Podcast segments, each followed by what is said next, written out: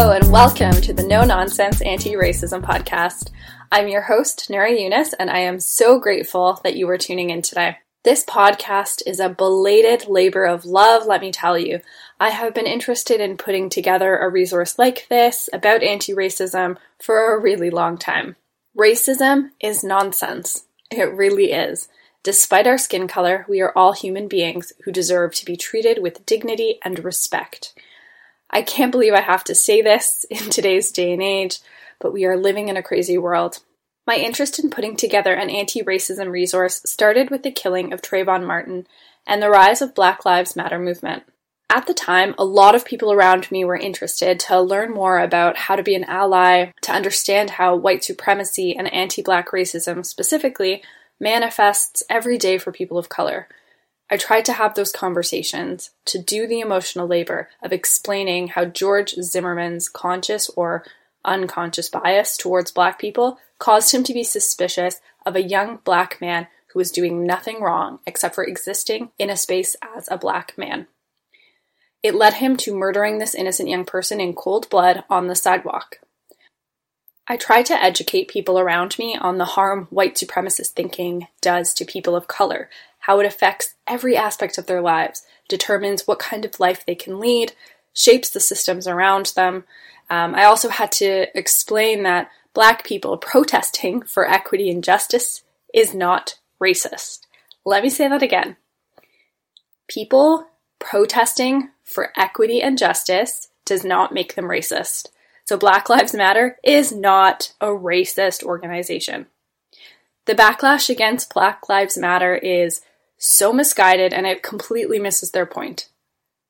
There was a lot of interesting backlash at the time from Canadians as well, who asked why we should care about this issue. It's an American problem, they said. There isn't racism here in Canada. That is nonsense. It is very much present in Canada, and I am fascinated by this this perspective that it doesn't seem to exist here. Before I go into that, though, let me tell you a little bit about myself. Uh, I am a black, Muslim, Canadian, cisgendered woman. I was born and raised in Toronto, Ontario, Canada, the traditional territory of many nations, including the Mississaugas of the Credit, the Anishinaabe, the Chippewa, the Haudenosaunee, and the Wendat people. Take a second to think about what kind of life I have with the information that I just shared with you. How do you think I was raised? What kind of food do you think I ate? What do you think my family was like? What kind of education do you think I had? Thought about it? Okay, great. So let me tell you a little bit about myself. I was raised by my mother and father, immigrants to Canada in the 1980s, from a small country in East Africa called Eritrea, so I am Eritrean. I am the eldest of three, with two brothers, and I am the only girl. My parents both worked full time after learning English to build the life we are privileged to now have in Canada. My father was an engineer, unable to work in his field for many years because his qualifications advanced degrees, and years of work experience were not counted in Canada. He did finally, quote unquote, equate his education here, uh, and it's an unfair system that denies thousands of new immigrants from working in their fields, but that is something we'll discuss in, in another episode. After many years of working really hard, they saved up, bought a house, put their kids through school, donated to their community, and supported family still back home in Eritrea and Sudan. We are Muslims, Sunni Muslims. We fast for Ramadan, celebrated Eid. My brothers and I attended Saturday religious classes, um, and I would define myself as a liberal Muslim. I had a very happy childhood. I lived in a lovely, loving, happy nuclear family. Went to public school, I was a vegetarian for a few years. Um, went on to university, the University of Toronto, to study international relations and political science. I worked in Toronto for a few years, then went back to get my postgraduate diploma at Humber College in Toronto as well for international program management. What are some of the stereotypes about me that you may have expected? Let's start with your thoughts about my religion. I told you that I am a Muslim woman, but you definitely couldn't say that I'm oppressed in any way. My parents never forced me to wear a hijab, aka a headscarf. My father never forced my mother to wear a hijab. She wears a hijab by her choice. I'm not a terrorist. I don't hate the West or wish death on non Muslims. I am a proud Canadian and I love this country very, very much. What about what you may have thought about my race? I told you that I'm a black woman. I grew up in a nuclear family with both of my parents. I'm university educated and I financially support myself. My immigrant parents were never on social assistance, not that that's a bad thing. But as refugees to Canada in the 1980s, they actually had to pay back the cost of the plane ticket to come to Canada. Did you know that? I don't have any kids of my own. I don't have any baby daddies. I'm married to a white man, by the way, a lovely man from Quebec. I bet you didn't see that coming. My brothers and I were never involved in gangs or drugs. We don't have criminal records. We did experience police aggression and violence growing up. You may be wondering why that is. Why would we ever be harassed by police? You must have been doing something. No. Actually, we were never doing anything wrong. We were young, black and existing in a space that wasn't quite comfortable with that. So, of course, sometimes we would get pulled over while driving our parents' nice car. Sometimes we would get stopped while walking in our predominantly white neighborhood, or getting some extra surveillance when hanging out with a group of equally black kids. So, that was some information about who I am and a little bit of background about how I got here essentially. There's a lot of misunderstanding of what white supremacy is and how it affects people of color, but the stereotypes that you may have had about me are a consequence of that ideology. I am and will be judged for the color of my skin, the texture of my hair, which is a nice curly afro, by the way, my funny name, my religion, and so do many others. In very simple terms, white supremacy is an ideology that being from the quote unquote white race is superior to all others.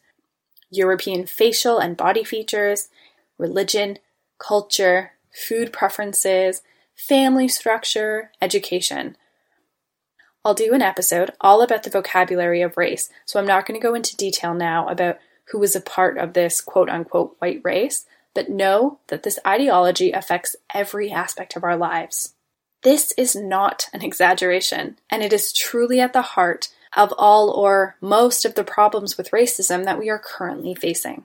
Our Western society is built on the premise that white is right, and all of our systems reflect this.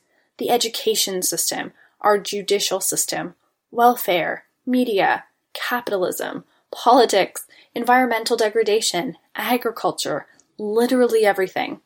And that is what this podcast is here to explain how white supremacy manifests in our everyday lives and the disproportionately harmful effect it's had on people of color and their communities. We all need to learn about racism. And no, this is not going to be an easy topic for everyone to engage in. We hear it all the time, right? Well, I don't see color. I'm not a part of this problem.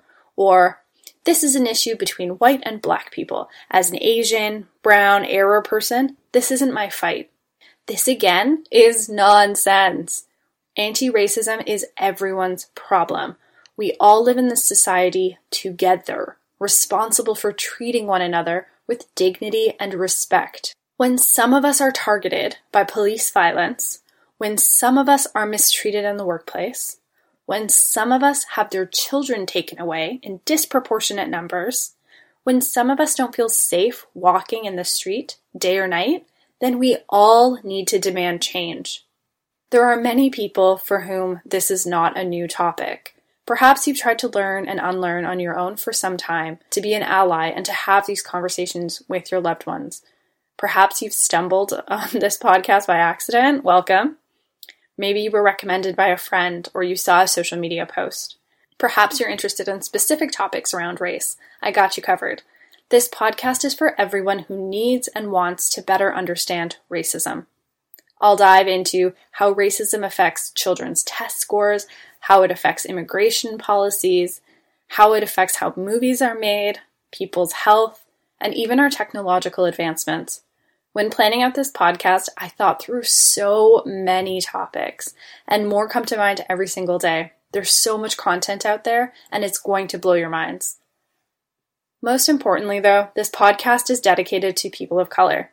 People who are tired of trying to educate and explain why they are not the stereotypes that define them. Don't worry about explaining why something is racist to your friend, colleague, in law, neighbor, just direct them here.